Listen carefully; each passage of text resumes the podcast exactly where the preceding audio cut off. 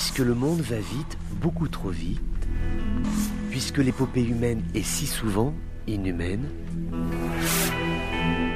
le journal des colères du monde, c'est vous qui l'entendez, mais c'est lui qui vous écoute.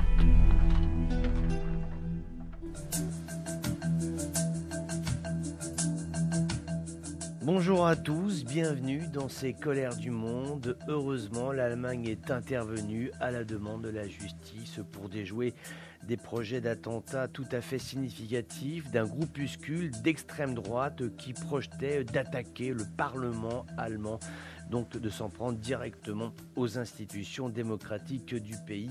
Au moins 25 personnes ont été interpellées, plus de 130 perquisitions ont été menées, l'objectif étant de comprendre comment ces individus, dans un premier temps, se sont radicalisés et dans un deuxième temps, comment se fait-il qu'ils aient osé s'attaquer à cette haute institution de la démocratie allemande qui est le Parlement Ce qui est étonnant, ce n'est pas tant euh, l'aspect extrême droite, puisque l'on sait que depuis notamment les années 2010-2011, toutes les personnes nostalgiques du régime nazi ont retrouvé des éléments de motivation. Il y a aujourd'hui une recrudescence de la droite et de l'extrême droite en Allemagne qui est tout à fait préoccupante maintenant de là à militer, c'est une chose, et ensuite à penser à organiser une attaque pour prendre le contrôle du Parlement allemand. C'est là un fossé tout à fait significatif, une marche, un passage à l'acte que les services secrets et que les polices allemandes qui ont été mobilisées sur ce dossier vont devoir euh,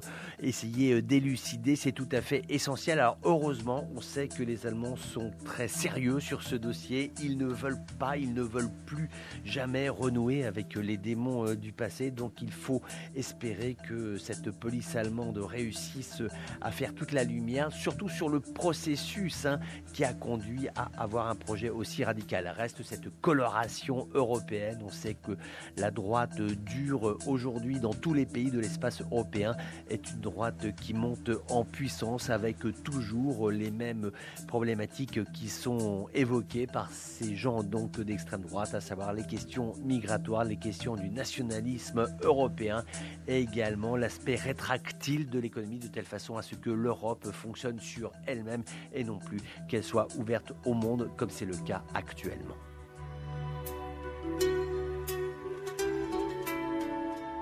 Voilà, c'était les colères du monde d'un jour comme les autres, mais qui n'étaient pas tout à fait comme les autres.